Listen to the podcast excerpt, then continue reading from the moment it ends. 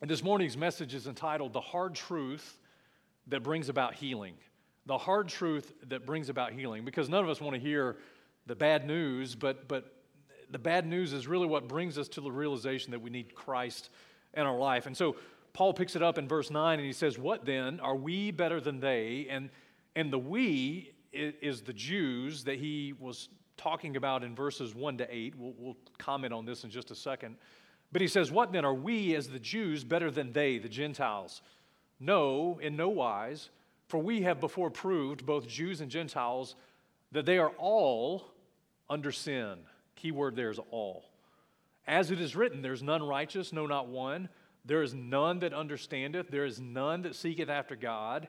They are all gone out of the way, they are together become unprofitable.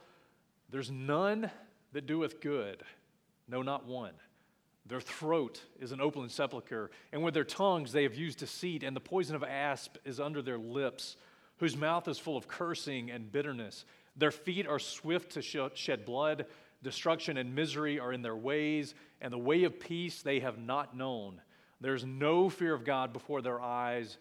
Now we know that what things soever the law saith, it saith to them that are under the law, that every mouth may be stopped, and all the world may become guilty before God. Therefore, by the deeds of the law shall no flesh be justified in his sight, for by the law is the knowledge of sin. Let's pray. Uh, we'll get into this message this morning, uh, anticipating God's healing uh, as we transition out of this text. All right, Father, we love you. Uh, we thank you again for the morning. Thank you for the, the privilege of meeting.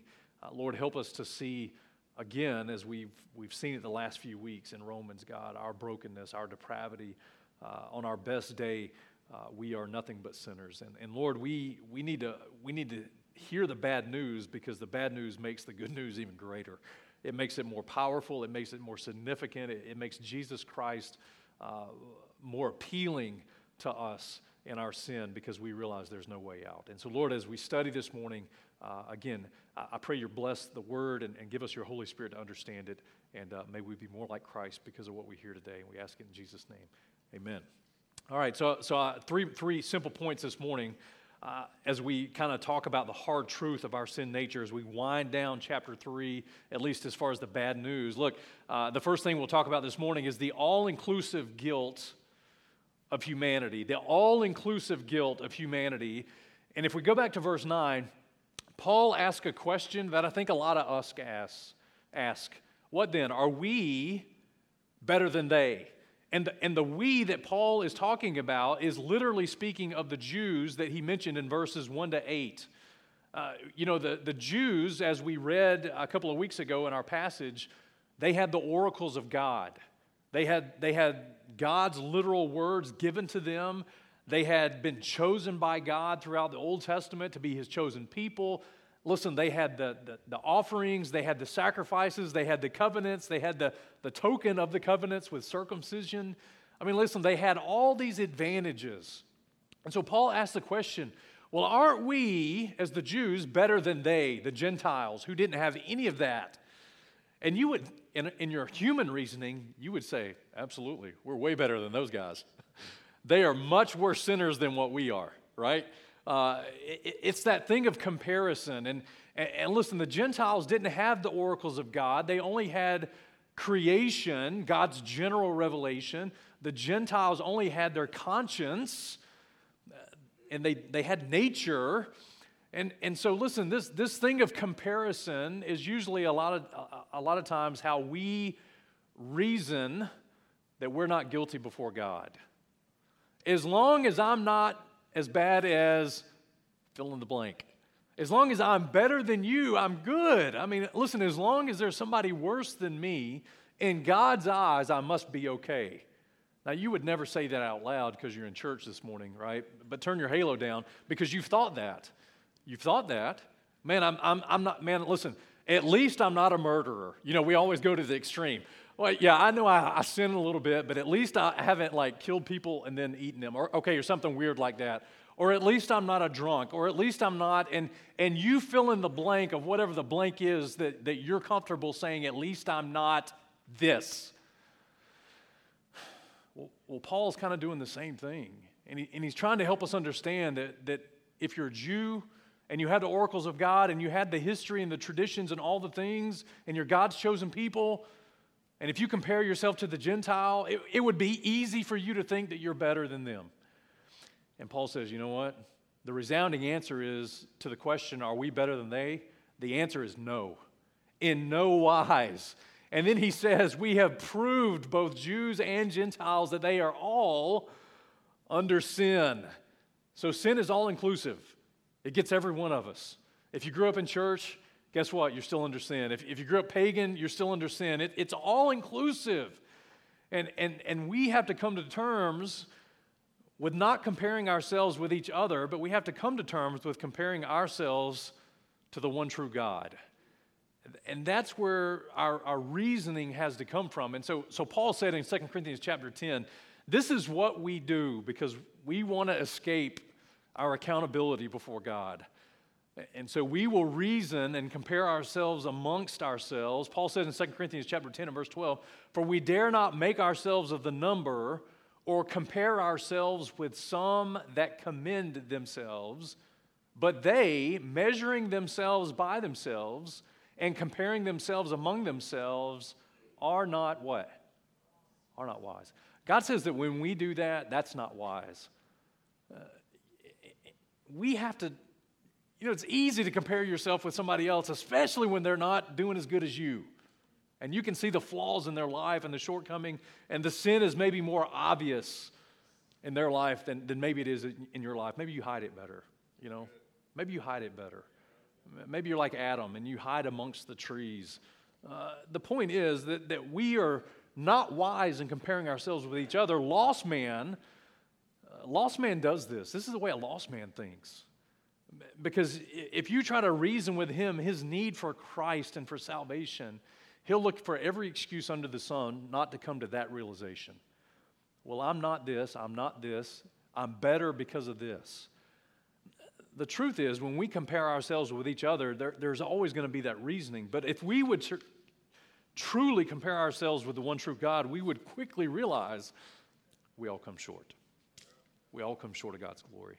Uh, we all, we are all guilty. And, and, and so the next point is this, and the next nine verses, Paul lays out, God lays out through his word and through the Apostle Paul, 15 indictments against the Jews and the Gentiles. And, and we've kind of said this every week, like when we, if you were to ask humanity, give me the pros and cons of humanity, we would have a lot of pros and maybe just a few cons. You know, man, for the most part, is good. He's good natured. He does some good things. You know, all those different things. Listen, when you look at God's word uh, and the indictment that God levies against humanity, uh, man, we really are some broken creatures. We are, we are broken and, and sinful and in need of a Savior. And so, and so Paul says in the second half of that verse, in verse 9, we have before proved, both Jews and Gentiles, that they are all under sin. You know, in our, in our country, we're blessed to have a somewhat decent criminal justice system. And we have a saying in our country that goes like this that, that there is a presumption of innocence until proven guilty, right? Uh, innocent until proven guilty. Listen, I understand not every country is afforded that privilege, but it certainly is a wonderful concept in our culture and in our country, right? The pr- presumption legally is that you're innocent, and the, the prosecution, the, the, the, the one bringing the indictment, must prove that you, as the accused, is guilty, and they must prove it beyond reasonable doubt. See, you watched Judge Judy too. I know you did that. I know you did that. There has to be proof of guilt beyond reasonable doubt. And if there, there is reasonable doubt, well, the accused can be acquitted of the charges. Uh, we, we understand how that works, right? Well, listen, the Apostle Paul didn't grow up in the United States. I, I know that's hard to believe for some of you, but look, he, he's not an American and he's not familiar with the American judicial system, but he did live under a Roman judicial system. And Paul would have been one that understood this same principle that there has to be proof of condemnation before charges and, and sentencing can, can happen. As a matter of fact, in Acts chapter 16, when Paul and Silas were in Macedonia, Paul and Silas were preaching, they got arrested, they actually got beaten, and they got imprisoned. And all of that happened without any judicial processing. There was no charges, there was no proof. They were just beaten, they were imprisoned. And Paul says in Acts chapter 16, verse 37, Paul said unto them, Ye have beaten us openly, here's the key word, uncondemned, being Romans, and have cast us into prison. And now, now they just want us to walk out of here and pretend like this didn't happen, right? Nay, verily, but let them come themselves and fetch us out. And the sergeants heard those words and told those words unto the magistrates, and they feared when they heard that they were Romans. What's interesting is, you know, we as Americans, we are the new Romans, and so we carry some of this same judicial processing in our culture. Paul understood the Roman system of proof needed to condemn one to sentencing. And he says in verse 9, We have before proved both Jew and Gentile, they're all under sin. When, did, when did Paul prove that? Well, he proved it in, in Romans chapter 1, in Romans chapter 2, in Romans chapter 3, verses 1 to 8. he proved we're all under sin. And, and then he says in verse 10, as it is, as, as it is written. Now, when you see that phrase in your Bible, what, what do you automatically think? You think that that's a, that's a quotation, that's a reference to another portion of Scripture, as it is written, right? So when you see that, so Paul is about to go back Old Testament and, and New Testament on us, and he's going to cover the bases, but he's, he's saying that, look, the proof is stacked against us. In Romans 1 to 3, it proves that we're guilty. Oh, and by the way, also the Old Testament, it proves we're guilty. It just proves we're guilty. So let me quickly go through these indictments. Uh, imagine that we are in God's court of law and here are the charges. And, uh, and they are right uh, and they are accurate. Number one, the indictment, the first indictment is this all are under sin. All are under sin. You know, we all have a sin problem because we're sinners not by just commission of what we do, we're sinners by nature. It's who we are. Romans chapter 5 says this in verses 10 to 12 For if we were enemies, uh, we were reconciled to God by the death of his Son, much more being reconciled, we shall be saved by his life. And not only so, but we also joy in God through Jesus Christ our Lord, by whom we have received the atonement. Listen to Romans 5 and verse 12. Wherefore, as by one man sin entered into the world, and death by sin, so death passed upon all men.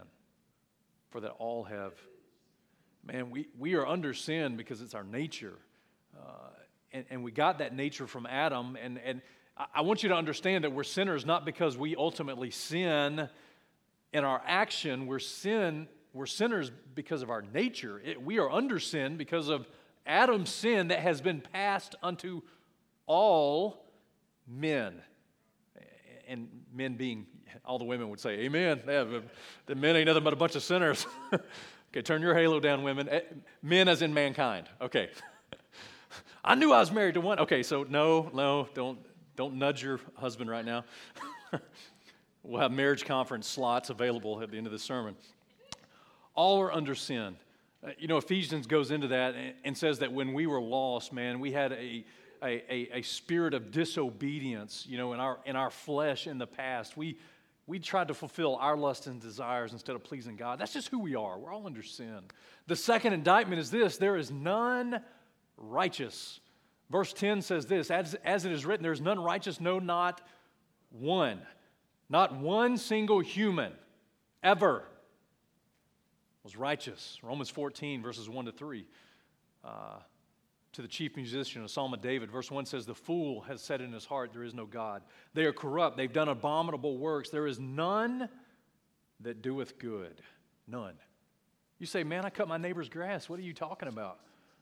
That's us comparing ourselves among ourselves. Do you see that? How does, how does cutting your neighbor's grass have anything to do with God's holiness and our sinfulness?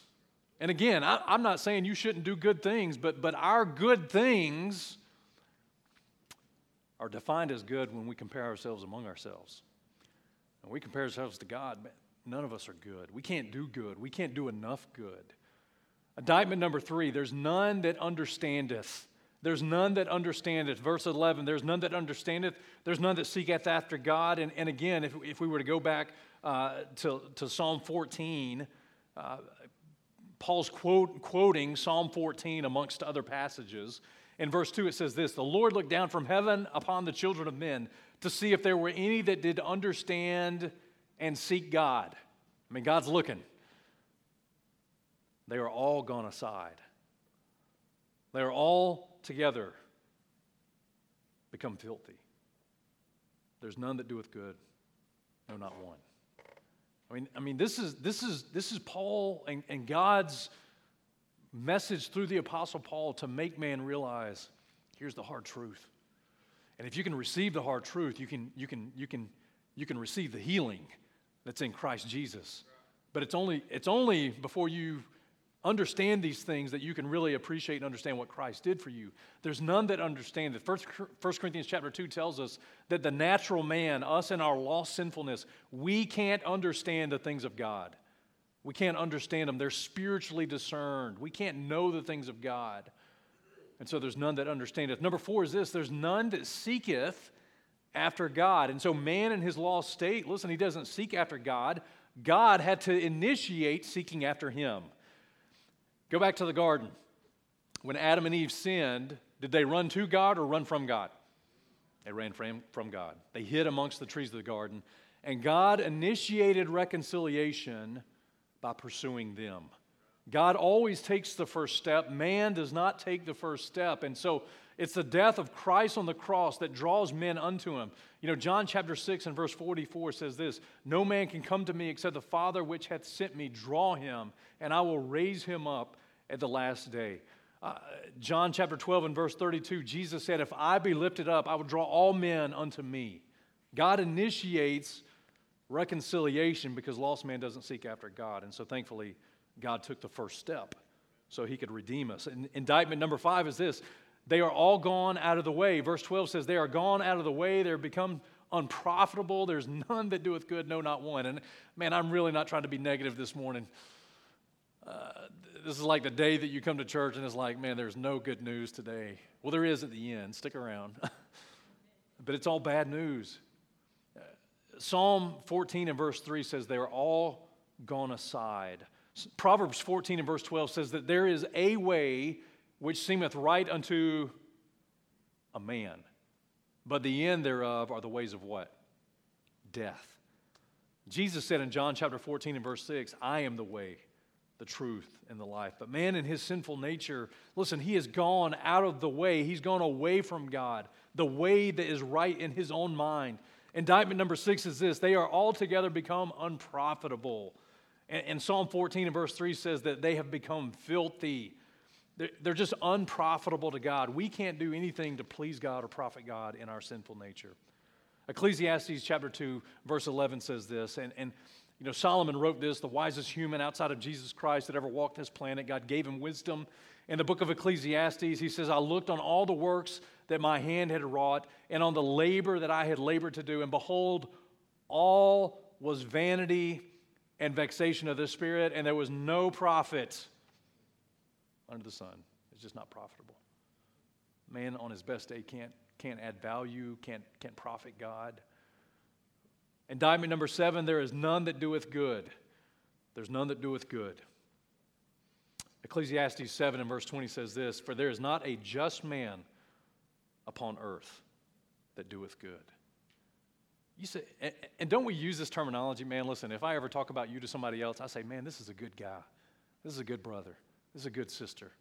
And I'm not talking about your sin nature, I'm talking about you in Christ. You're good because you know Jesus. This, this guy's a good brother. This guy's a good sister, or girl is a good sister. We don't want to get that confused. This girl is a good sister. Listen, we're only good because we are in Christ. There, there's no one good but God. And as we as we examine these things, man, it just you kind of get sick in your stomach because it makes you think it's worse than I thought. it's worse than I thought. Indictment number eight is this: their throat is an open sepulchre. And the next few of these are going to deal with things that come out of our mouth. You know, where the first few deal with our nature and what we do, the next few deal with our, our, our mouth and the things that come out of our throat. Their throat is an open sepulchre. Listen, a sepulchre is a grave, it's a tomb, it's where dead things go. Mm. Psalm 5 and verse 9 says this For there's no faithfulness in their mouth, their inward part is very wicked, their throat is an open sepulchre. They flatter with their tongue, and, and evil men in their sin. Indictment number nine, their tongues, they have used deceit. So, have you ever deceived somebody with your tongue? Have you ever lied?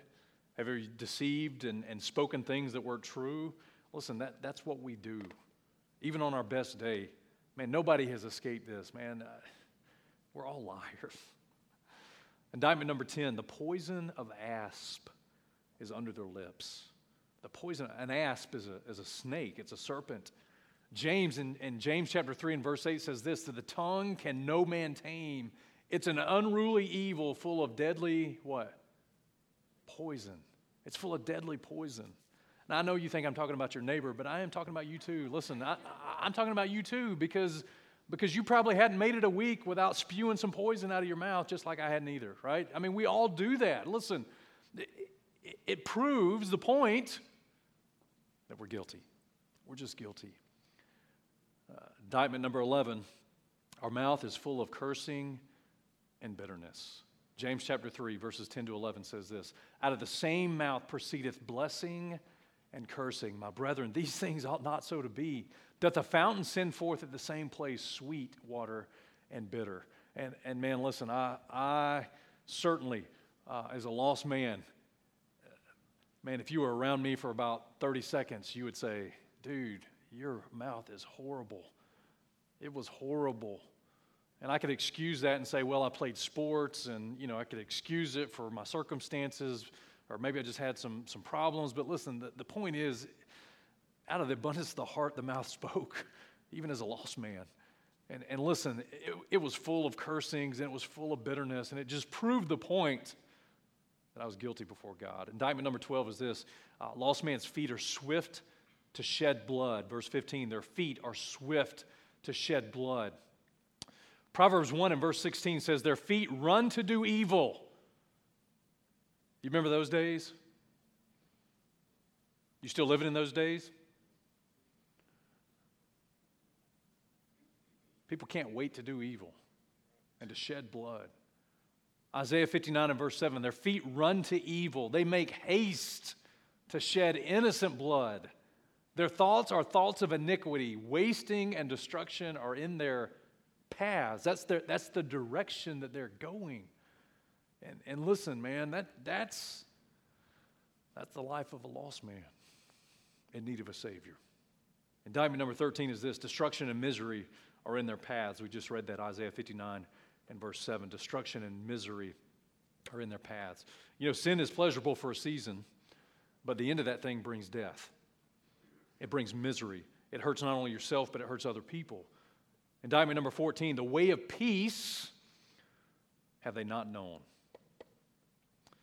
That's a, a, quote out of Isaiah 59 and verse 8. The way of peace they know not, and there is no judgment in their goings. They have made them crooked paths, and whosoever goeth therein shall not know peace.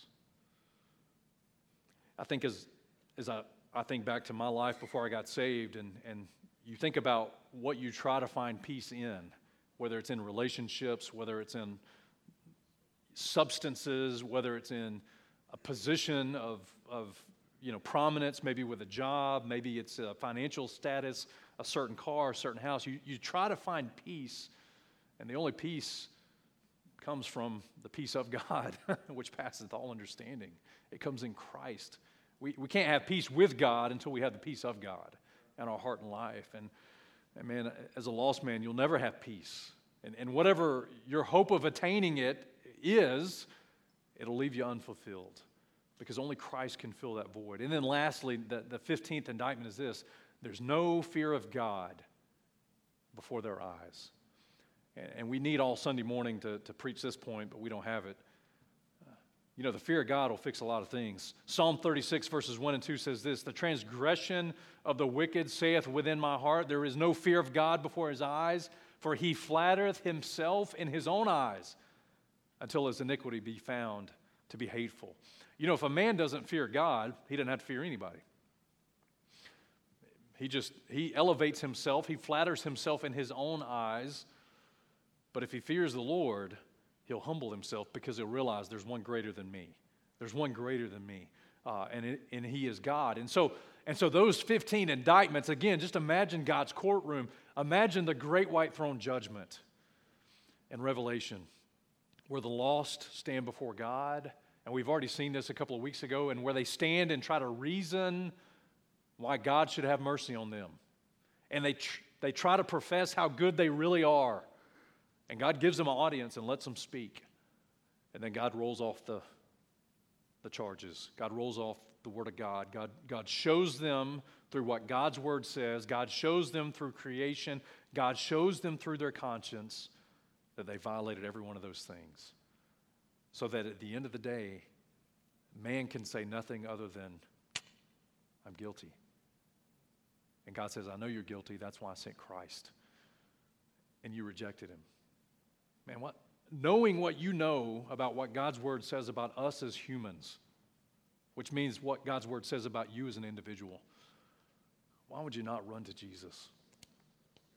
Why would you not run to Jesus? And maybe it's pride, maybe it's embarrassment. You know, I, th- I think salvation, it's a powerful message, but it is a simple message. A child can understand it. It's, it's an adult decision, right? But a child can understand it. A child can understand, you know what? I do lie, and I'm jealous, and I'm mean. And those things don't please God. Even a child can understand that. And I think we as adults, we understand it, we just rebel against it. And, and, and thank God for the faith of a child. I think God just wants us to understand man, this is how bad we really are. We think better of ourselves because we compare ourselves to each other among ourselves, but that's not wise. Before a holy God, we're all dirty, guilty sinners. Point number three is this, verse 19. Let's turn the corner on this thing, please. Let's get out of this courtroom. We want to see the intention of the law, the intentions of the law. And so Paul tells us in verse 19, he says, Now, now we know that what things soever the law saith, it saith to them that are under the law, that every mouth may be stopped, and all the world may become guilty before God. And so he just wants us to understand that God said all of these things. And listen, when he talks about the law, uh, certainly it talks about the Ten Commandments. Obviously, uh, many times the Bible uses the word law to mean the Ten Commandments, but it also means the law of Moses. So the first five books of your Bible, the, the Torah or the Pentateuch.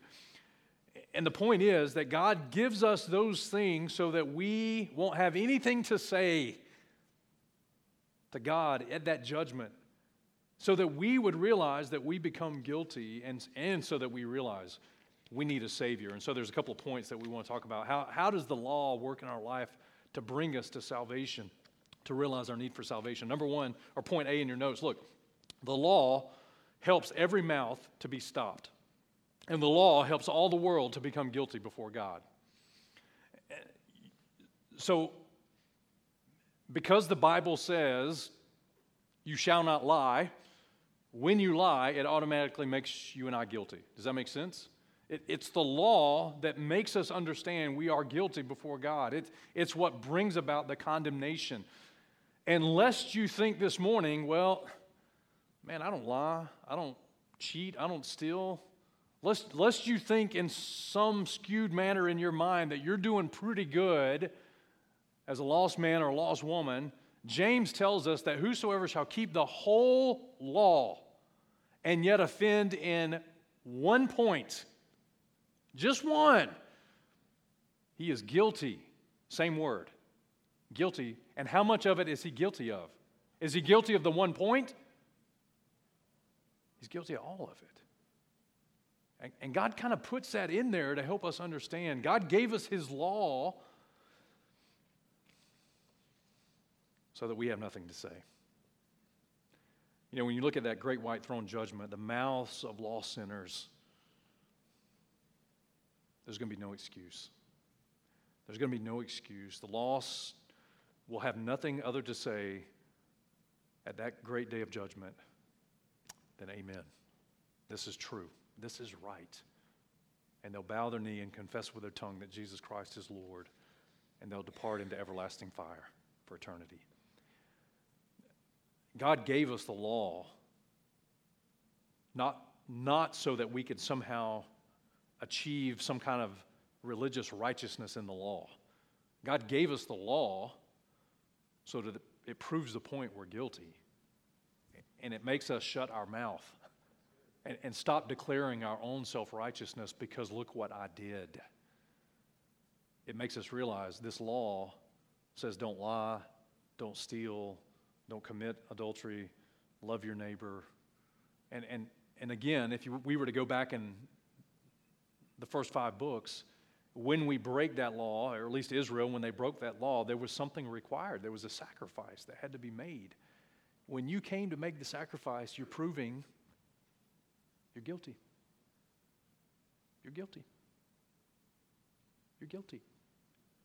I mean, when you showed up to the tabernacle and offered the lamb or offered the turtle doves or offered whatever, the sheep, you're literally professing, I'm guilty.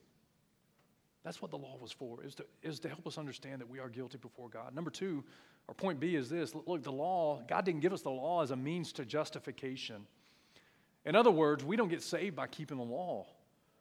Uh, the law is not a means to justification, it's God's tool to show humanity, I think, God's personal hatred for sin.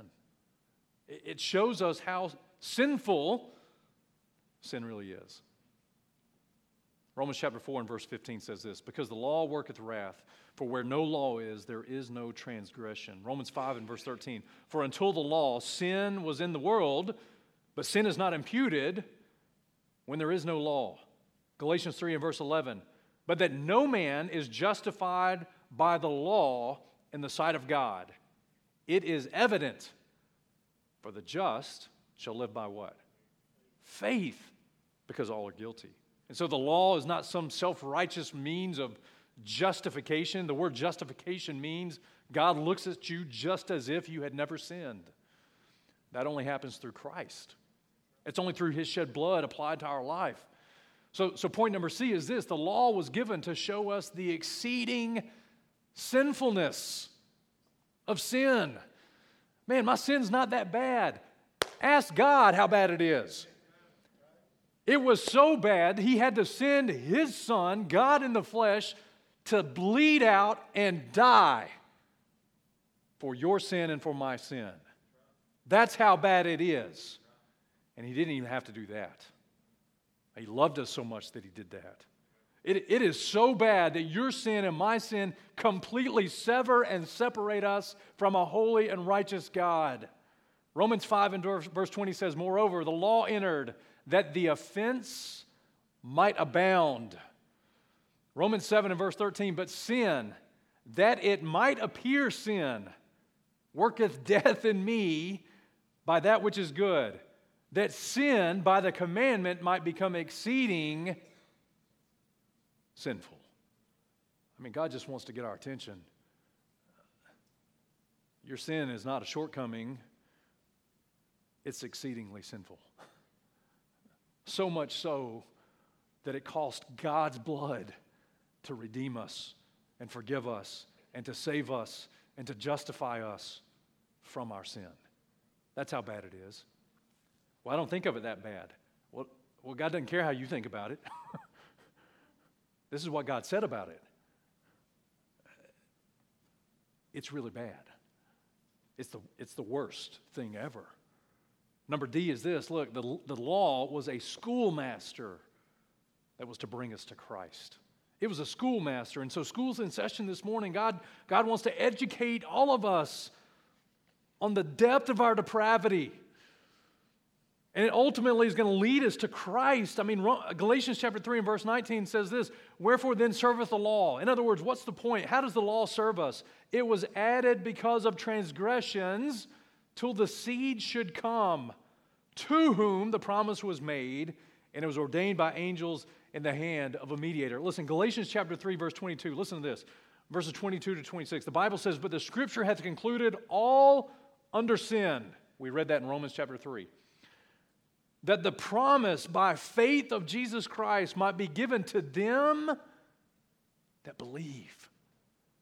If we're all guilty, we all have the opportunity to believe on Christ.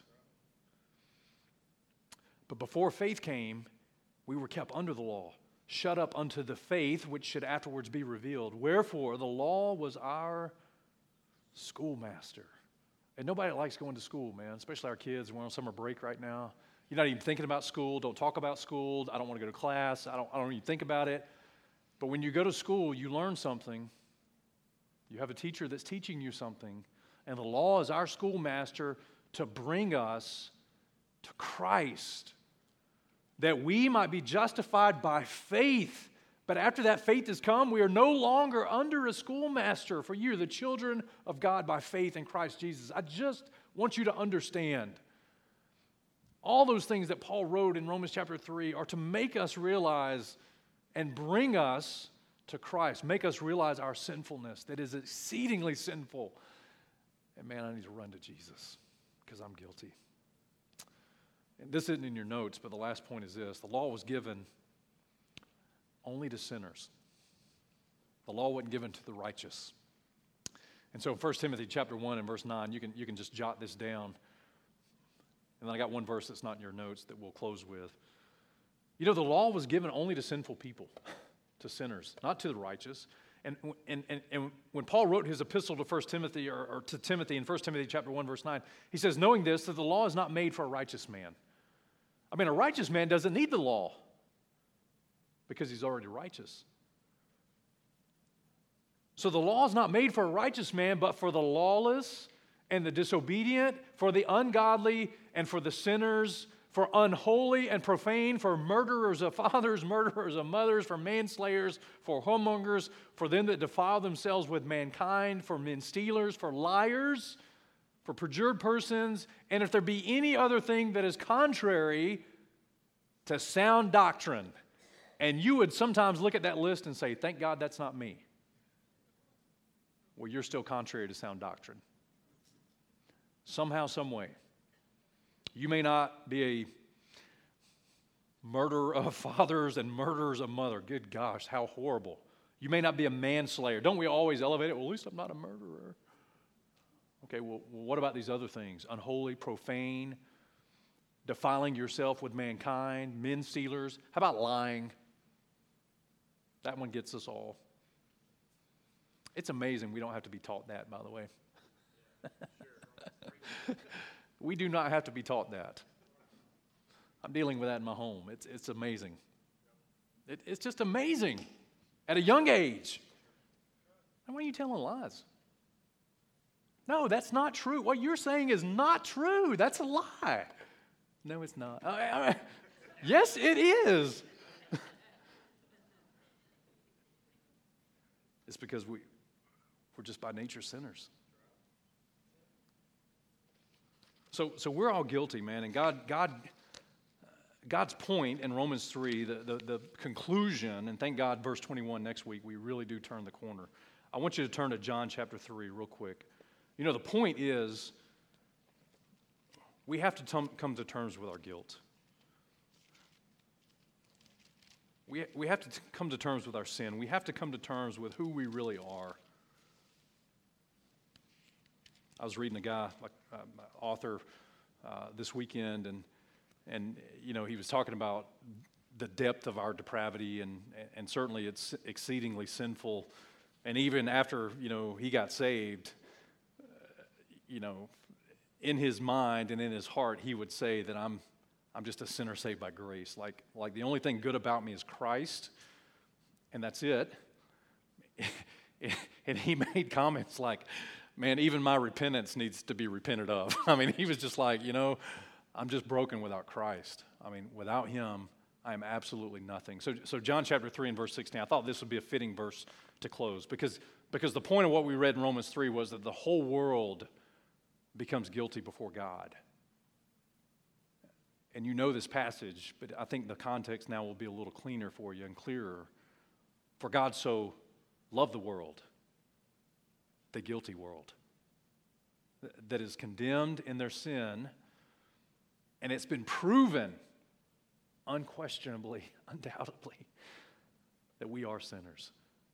For God so loved the world that he gave his only begotten Son, that whosoever believeth in him should not perish, but have everlasting life. For God sent not his Son into the world to condemn the world.